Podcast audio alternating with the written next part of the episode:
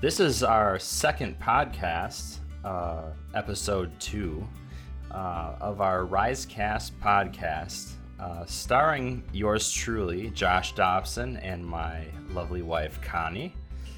Hello.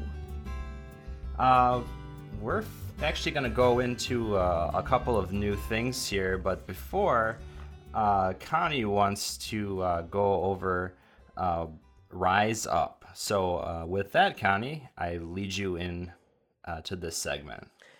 All right. So the reason we want to talk about Rise Up is because, first of all, we live in Atlanta, where that's the Falcons mantra, is to rise up. And we went in last week about what Project Rise is all about.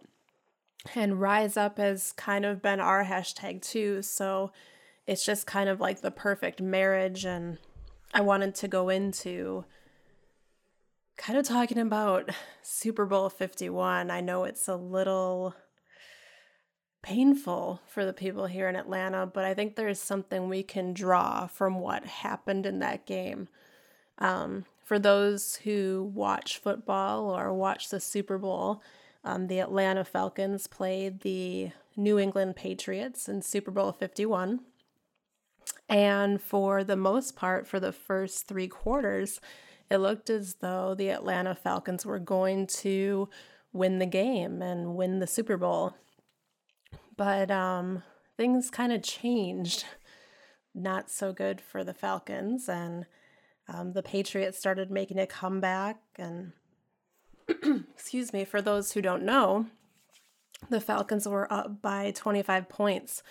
At one point, it was 28-3, and the Falcons kind of started celebrating a little prematurely, kind of started to ease up a bit and let their opponent come back and make an amazing comeback, and the Patriots ended up winning the game.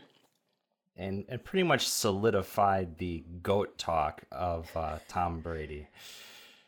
Yes. So what I wanted to talk about was we can kind of take what happened in the Super Bowl and look at how that can correlate with how we are as Seventh-day Adventists and just Christians. When I look at our church and I look at our church body, and I think of this movement that came out from the 1800s, starting with the Millerites and then Ellen White coming forward. And this movement was blessed. The Holy Spirit really worked in this movement and gave them so much truth. And they really just were a group of people on fire. They were just on fire. And they just, when I look back and I look at those people, it was like they were unstoppable. There were so many other things that started coming up out of the woodwork that the enemy used as false. It was, there's all these different falsehoods that surrounded it, but this movement was full of truth, and this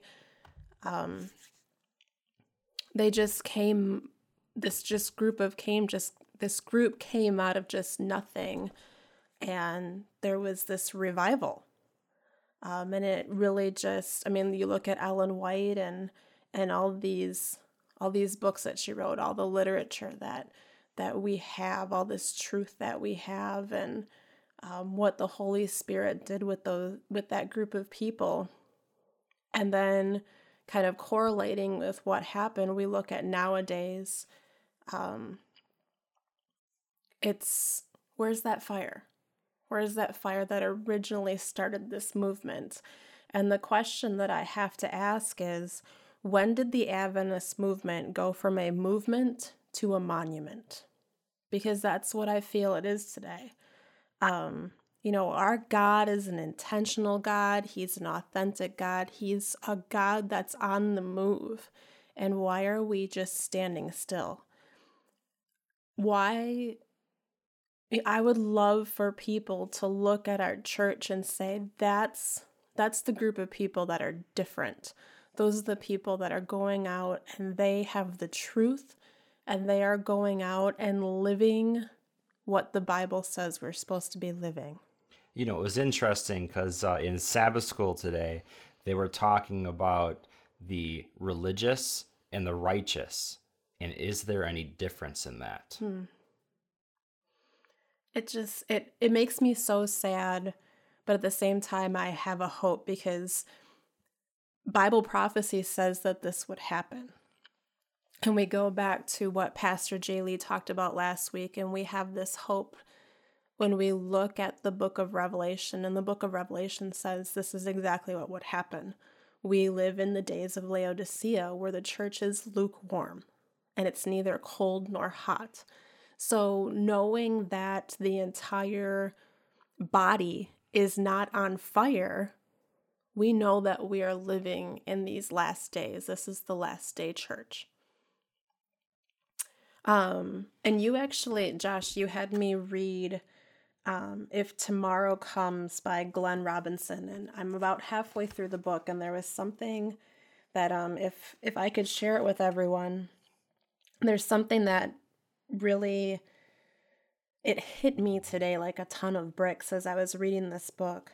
But before you start, I'll just preface, I'm not a reader by any means, so for me to recommend a book, specifically one of the few that I've actually read, it's actually a really good book, and I would recommend it to anyone, specifically those who are interested in end time scenarios. And it is funny because normally I would be the one recommending a book to you, and you're like, "Yeah, let me know when the movie comes out." Yeah, I'll just do a little plug for our church library. It is in the library, but Connie has to finish the whole book first, and then we'll return it and allow other people to read it. Yes. So anyways, just a quick little preface. There's a young man. He's about 18 years old. His name is Mitch. And he's at this Bible study with his friend Reed. And Reed is older. And they're going through this Bible study. The Bible study ends. But during the Bible study, Mitch is going into the prophecy of Revelation, explain that and what the beasts of Revelation are. And Reed is just taken aback, and he asks Mitch, how do you know, where did you learn this stuff? And Mitch shrugged, and he said that he grew up in Seventh-day Adventist schools and churches his whole life. And Reed all of a sudden got really serious, and he said, I have a bone to pick with you. And Mitch said, what's that?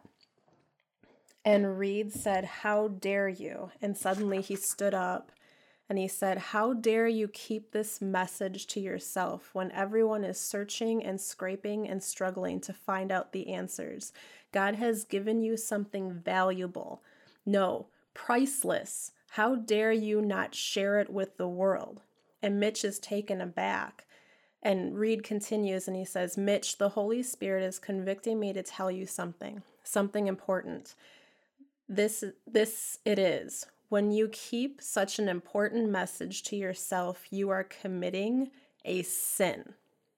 How many people are you willing to let die without the knowledge you shared tonight?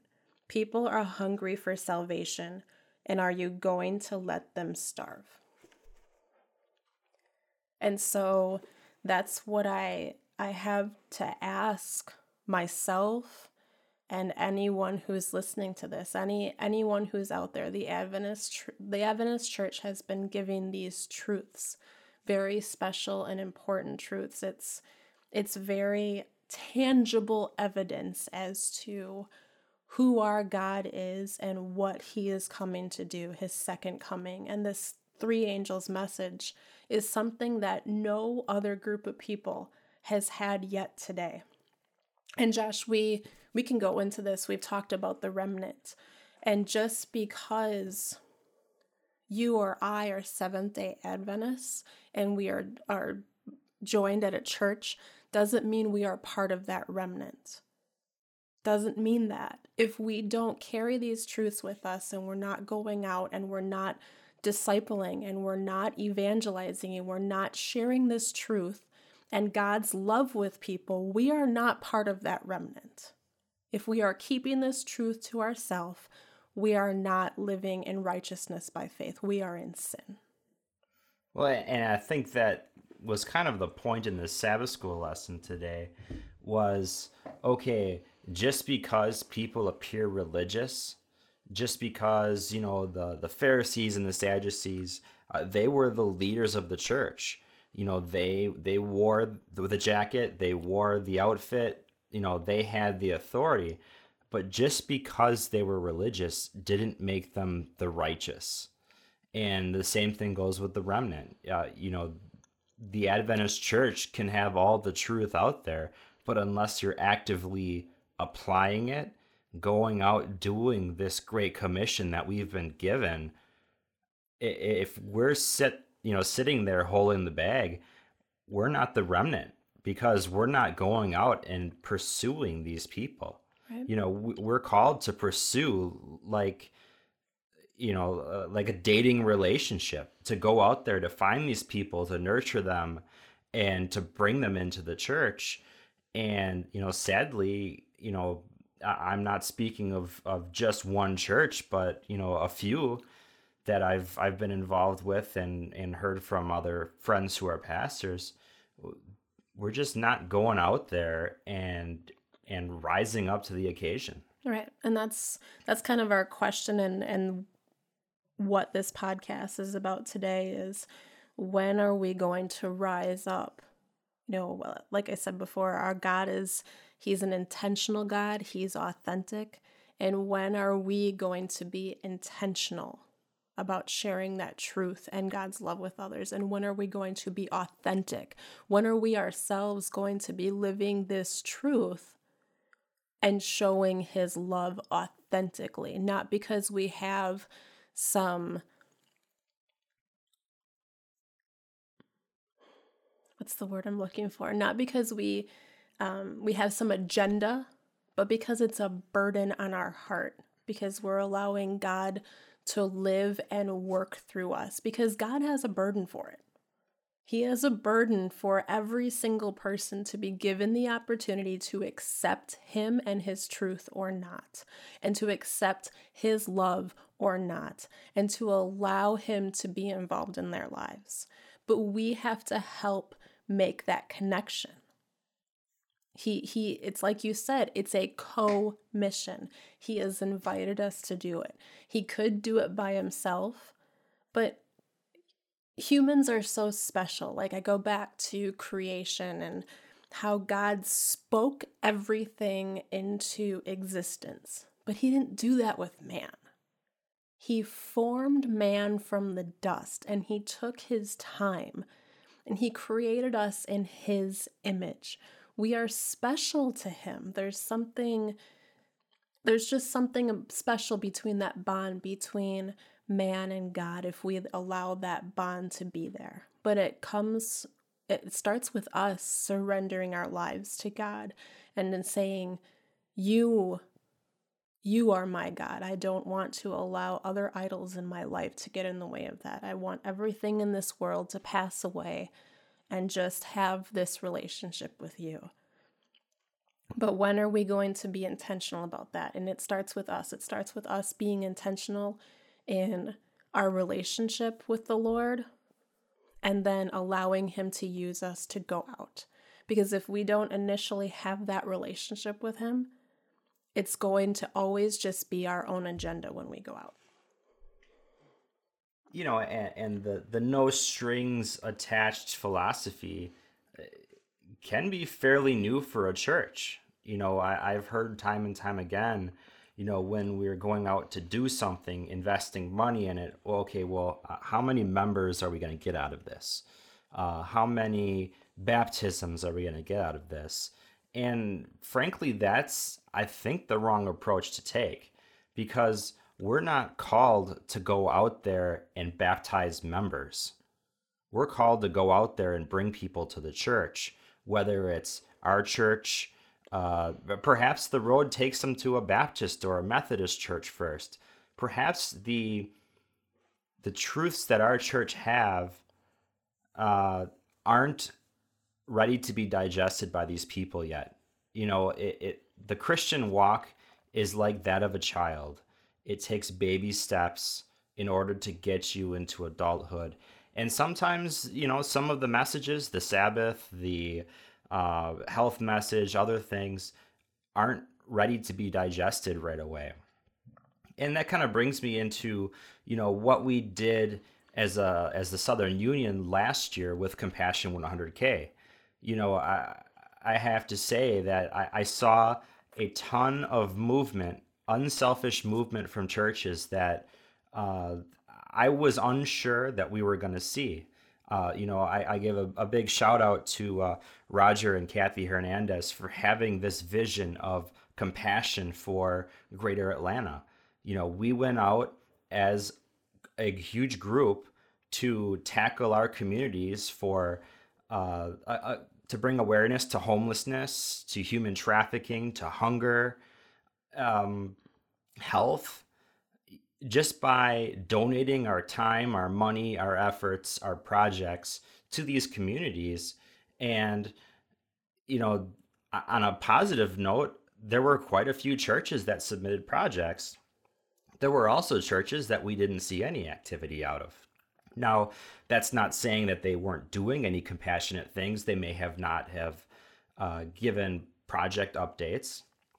But the crux of it was, is we were able to mobilize the Southern Union in the Atlanta area to get some of these projects done.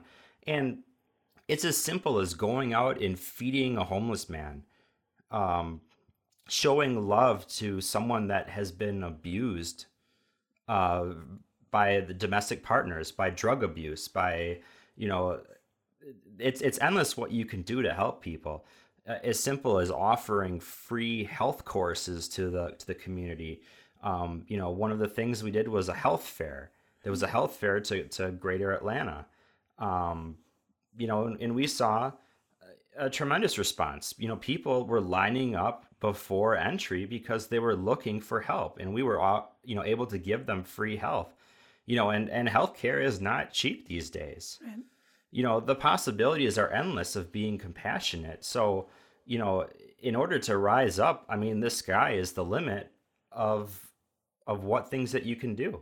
You know, what do you have to say about that?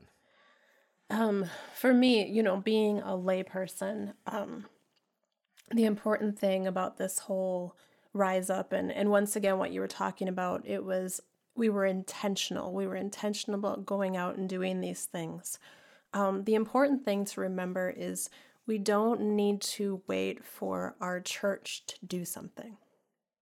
Every single individual has the capacity to do something, to rise up to the occasion, to rise up to the call that God has for our lives. It's just a matter of whether you're going to be obedient or not. Being intentional, it doesn't take. You know me, Josh. I'm an anti-establishment person. I'm not a big. I love how the church started. There were people in small groups and they were meeting. And once that group got too big, they'd split and then it'd grow and it would grow and it would grow. And these groups would just bring in one or two people and do Bible study with them. And they would meet multiple times in a week, and Sabbath would be special.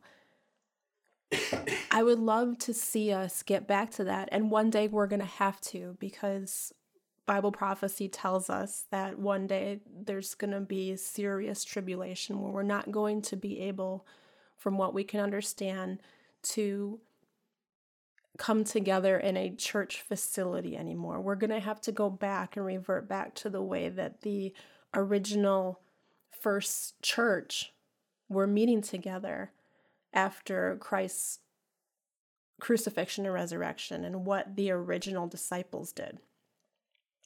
And so when I look at that, I look at these original groups of people that were meeting in homes. They were intentional. They were building relationships. It was friendship. It was, we're not just going to meet together and worship. We're going to be involved in each other's lives. And that's intention. that's coming together, that's eating a meal together, that's talking about real life issues that you're having and coming together and just building each other up and encouraging each other and doing life together. And then once you do that and you build that trust, when you start opening up more and more truth, people are more open to it because they can trust you. And so when you talk about bringing people in, that's where it has to happen. It's, you know, when we talk about life groups and we talk about building those relationships and friendship evangelism, you build that trust. And then when someone can trust you, you start opening up these, you start opening up the Bible and you start showing them truth, and you pray that the Lord opens your heart and their heart and your minds up to new truth. And we're constantly learning, even us, like, we can never say that we're a finished work. We are still a work in progress. We are still learning, and we always will be. We're never going to know how much God knows. We're always going to be a work in progress. And so the moment that we stop and say, no, I'm good, I know what I need to know, we're in trouble. And so that's the crux of what scares me about the Adventist movement is, have we gotten to this point where we said, no, we've got the truth, and we've stopped. We haven't progressed beyond that. We are still a work in progress, and we will be until Christ returns. And so we need to continue to be open to God's truth and for, because it may not be this tangible truth that's in the Bible necessarily, but it's the principles behind it. It's how to make those connections as to what the truth is in the Bible and make it relevant to people out in our world that are looking for something that they need, because everyone needs something. You know, the important thing is that, yes, we've been entrusted with this great truth. We're one of the few churches out there that relies solely upon the Bible as our primary light. And with great truth comes great responsibility. Absolutely. Now, you know, I can go out into most communities, and sadly, the leading evangelist is probably not the Adventist church. You know, the Baptists are the ones holding tent meetings. You know, the Jehovah's Witnesses are out there. I mean, they come to our door, you know, once every couple of months. Yep. And the sad thing is that, what are we doing? We have this truth, and we want to hold it in our own little exclusive club. You know, we want to enjoy our potlucks. We want to enjoy our little socials. And yes, those are important for church growth, internal growth. What are we doing for organic growth outside of the church? Right. And it goes back to, we were talking about, there was that article on The Haystack just recently that was talking about, we need to stop making church a place where we're just making members comfortable and making it a place where it's a place where people can feel that they can come and kind of get away from the world and learn the truth and feel God's love, and make it a place that people want to come to, that it's a refuge for them. It's not necessarily a place where they can be comfortable per se. I don't mean it's a safe place, but it's not comfortable, because when I start to feel comfortable in church, I know I'm in a very dangerous place. I need to hear truth and have God kind of chisel away what is keeping me separated from Him. I can't be comfortable at church, but I should be able to feel safe. And is our church a safe? It's something we need to ask. Each and every single one of us needs to ask ourselves: is our church a safe place?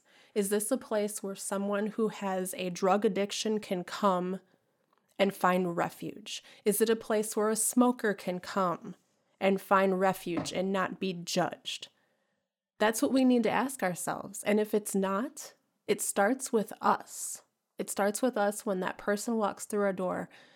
If a woman were to walk in scantily clad, are you going to walk up to her and you know, embrace her and say, welcome, we're so glad to have you here? I'm going to take it a step further. Is it a safe place where a believing member can wear jeans or a woman wearing pants up on the pulpit? Exactly. That's what we need to ask ourselves. Like I said, it shouldn't be a place where we're comfortable, because that's dangerous. That's that lukewarm place. God should constantly be able to work on our hearts and repair those things that need to be repaired and restore the things that need to be restored. And for that to happen, we need to be taken out of our comfort zone, because our comfort zone can become a stronghold. You know, when we think about comfort zones, we think of wanting to resort back to these little, this little stronghold where it's like, oh, I'm safe here. But when we are taken out of our comfort zone, that's where growth happens. Growth happens out of our comfort zone.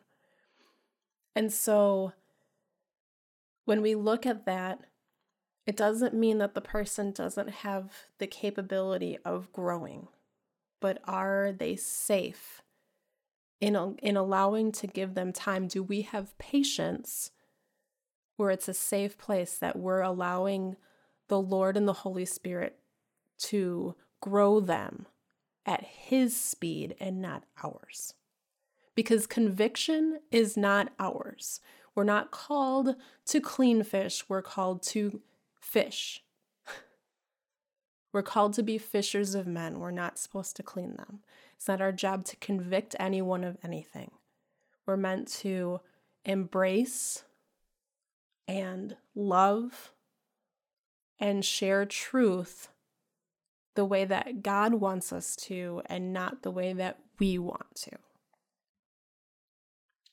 Well, with that, I think that we've discussed this in quite great length, and the crux is rise up and get out. You know, we're called to get out into the community and meet with people, invite them to church. But if we can't get them to church, we need to go out where they are and commune with them. Meet them where they're at. Invite them to your home. I mean, like, if you don't feel safe inviting them to your church, invite them to your home. It's real simple. It's rise up, be intentional, be authentic, be the hands and feet of Jesus. Amen. Well, the whole format of our show here is to bring real life issues to the table to discuss them. Both serious, but also sometimes not so serious. So, you know, we're all about having a little bit of fun every now and again. You know, if you're gonna go into church life or just life in general, where it's all fun and no play, well, as they say, it makes Jack a dull boy. So, you know, we want to introduce a couple of show bits that we are hoping will have some traction and some popularity with our listeners. The first one we're going to entitle, and obviously, you know, we belong in the Adventist church, so there are some inside jokes, I'll say, specifically around veggie food that we'll be playing around with. The first one is going to be entitled Connie's Tender Bits. This is basically a segment where Connie's going to bring us stories of compassion, pretty much any story that, as she say, gets her in the feels. Which not that that's difficult. Yeah, that's not very difficult, but you know, that's one that we'll have probably as a regular segment. Connie likes to read a lot of stories and have hope in humanity.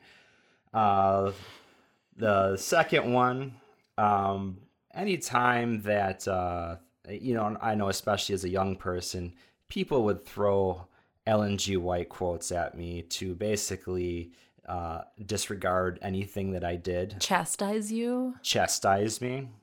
And when I ended up looking up some of these quotes, it meant nothing. Nothing what this person was trying to tell me. So basically what they're doing is misquoting, or as we're calling it, scrambling. Josh, do you own a bicycle? Yes, I do, sadly. And so back to the scrambling. We heard one time, because obviously, you know, her initials are E.G. White. Someone called. It was Pastor Mike in Wisconsin. Wanted to know who this egg white was. So anytime someone throws an Ellen G. White quote your way that doesn't quite meet what she really meant, that's just a scrambled egg white.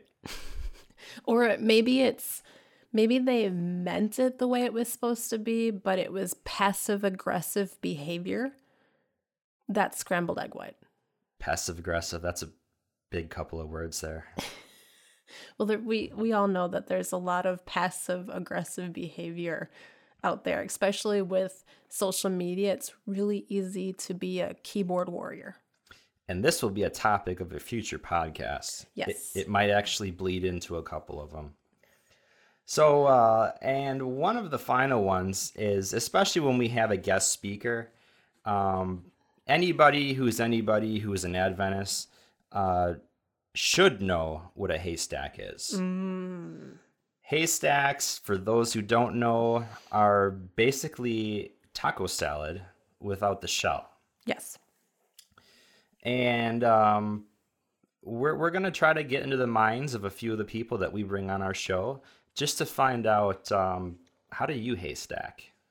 So Connie and I will both take our turns at the end of this segment. But rounding back, we're going to go right into Connie's Tender Bits. Do you have your violin ready, your violin music? Because that would be great. I'll have to add that in post-process.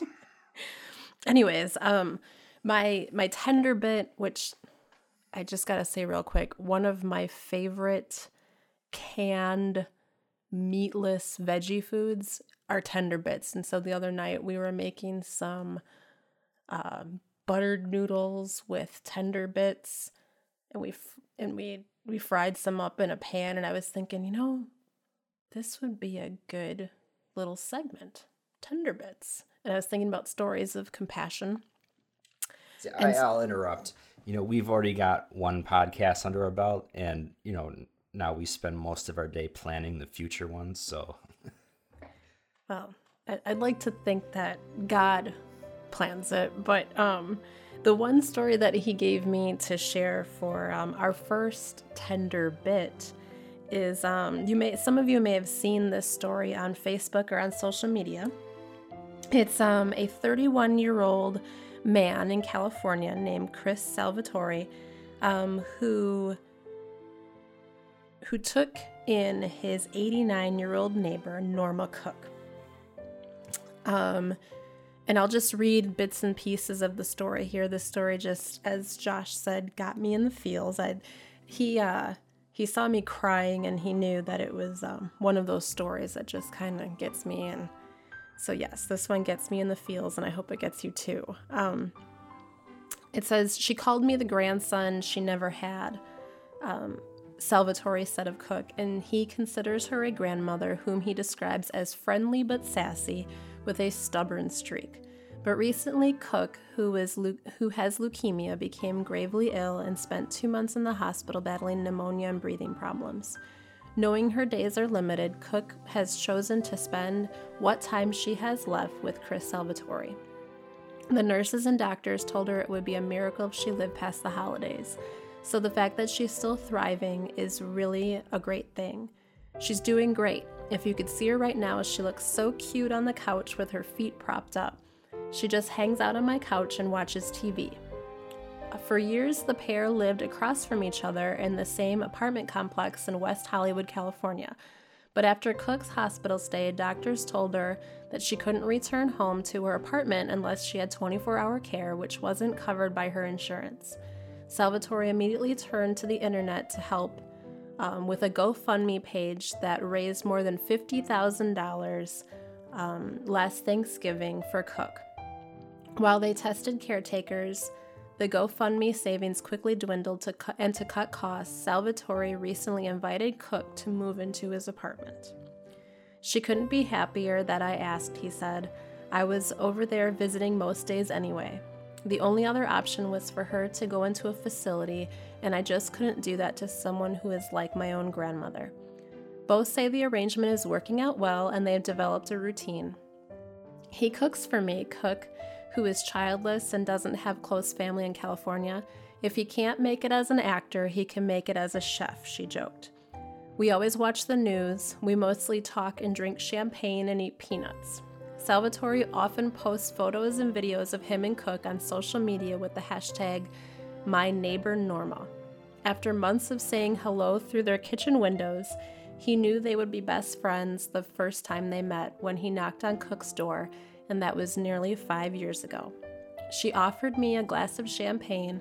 It's her favorite drink, and they just sat down and talked. We connected right away. Back when she was a young adult, she had a lot of friends who were gay, and I'm gay too, so it made me feel safe at home and a peace that sort of gave her that bond again." He also took in her cat, Hermes. Cook has lived in the apartment complex for about 30 years. "She does not want to budge," Salvatore said. "My apartment was the only place she would have moved. She has strong opinions about where she wants to carry out the rest of her days, and she wants to stay here. Moving her in, it feels as though it was meant to be all along. It's really fulfilling to be there for her." And Cook is grateful to have found a true friend in Salvatore. "He's a really wonderful guy," she said. So I just love this story about this guy, and it goes back to what we were talking about, like that friendship evangelism. They lived in the same apartment complex together, and one day they just started talking. Chris came over and said, you know, "Can I come in and talk with you?" And they formed this friendship, and then he saw a need and he filled that need for her. And unfortunately, we have to tell you that we just found out that Norma passed away on February 15th at 1 a.m., but she lived out her last days with her best friend and someone that she considered family, and met a need that she had and took very good care of her in her final moments of her life. I can see tears welling up in Connie's eyes right now. So that meets the litmus test of one of Connie's tender bits. On a lighter side, we're going to move into how do you haystack? Oh, I suppose I should probably quote the source on that too, right? This article that I read from was from the Today Show, so sorry about that. Oh, that's okay. We are all about compliance. Yes. So to know a little bit about somebody, you might be able to tell about what kind of a person they are by how they haystack. So I'm going to have to throw it over to you, Connie. How do you haystack? All right. Well, for those who don't know what a haystack is, because I didn't either, I am not a generational Adventist. I became an Adventist about 11 years ago. So for those who don't know, because I lived in Wisconsin, and when you, Josh, told me about, hey, you need to have a haystack, I was thinking about those onion strings that are piled up on a, you know, it's like the onion strings that are fried up, kind of like an onion ring, but they're onion strings. Used to get those at this restaurant up in Milwaukee all the time. But so when you said haystack, I'm like, oh, that's like a side dish. Well, being from Wisconsin, you either have cheese or something deep fried. So it's not, I guess, unusual that you would have thought that. Right. And that's just immediately what I came to. But so how do I haystack? Well, depending upon my flow that day, I either start my first layer with the Fritos. Okay. Or rice. I love some rice. Sometimes I'll even do a little bit of both. I'll do some Fritos and then some rice. Then I gotta have some black beans.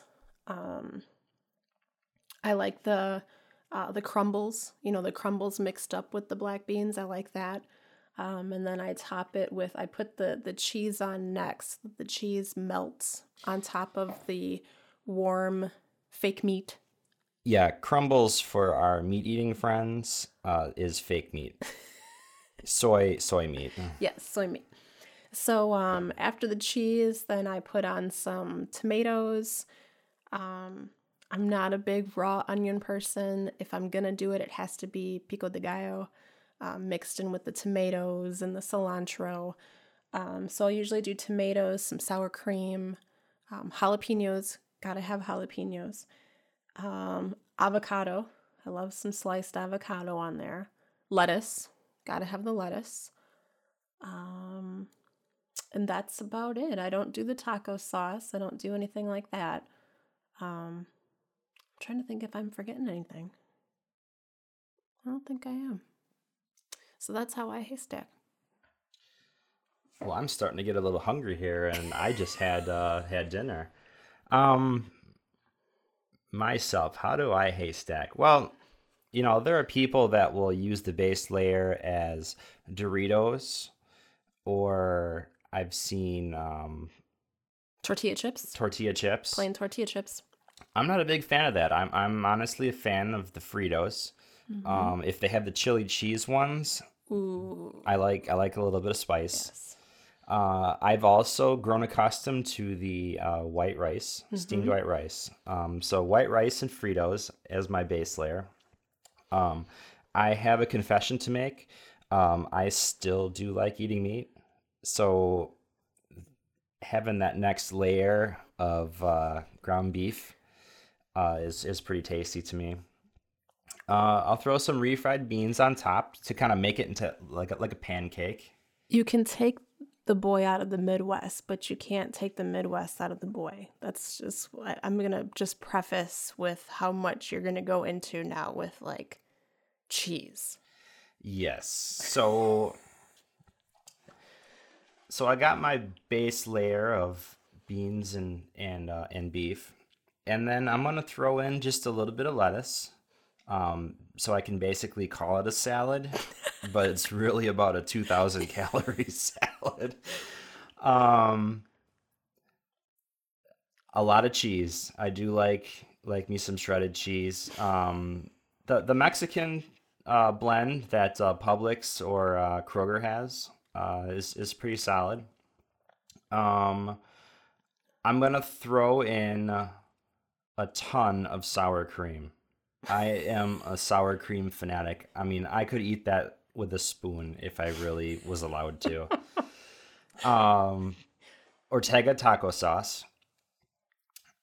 And I'm not into the tomato thing, though. You don't do tomatoes. I don't really do raw tomato. Salsa. If I have salsa, I'll put salsa on top. You do jalapenos. Jalapenos, yes. And then... people are going to think I'm nuts on this one, but I tell you, a cold can of Bush's baked vegetarian beans. Put that stuff all over the top. It is phenomenal. It adds that little taste of sweetness to the spicy that, you know, if I'm not making a haystack in a burrito, is phenomenal. You put them in a burrito, too. Let's be real. I know, absolutely. Basically, for me, a haystack is just a blown-up burrito. But I can't preface the sour cream enough. I do like to have at least a good 4 or 5 dollops of sour cream. See, you love the sour cream. I love my cilantro. Like, you know me at Chipotle. It's like... I'll take a side of cilantro, please. Like, I could put that stuff on anything. Maybe not on anything, but... Yeah, I would be careful, because I might test you on that one. Waffles tomorrow morning, cilantro. I'm not hungry anymore. No. Well, that wraps up our segment of How Do You Haystack. Like I said, when we ever have a guest speaker... I think that's going to be our lead icebreaker. It's a good icebreaker. You know, well, if they're not, you know, an Adventist, but I guess you would have to say for our non-Adventist friends, how do you taco salad? Yeah, you just preface it with how do you haystack / taco salad. Yeah, I think that's probably about right. Mm-hmm. Well, I think we're going to wrap up this episode 2. I don't know what more we can say today because we've pretty much covered it all from evangelism to tender bits to haystacks. So I think that's a good round circle there. Hey, and I got through tender bits without just completely sobbing and crying. So that's... You are showing some growth there, Connie. I am. I have to give you a little golf clap on that one.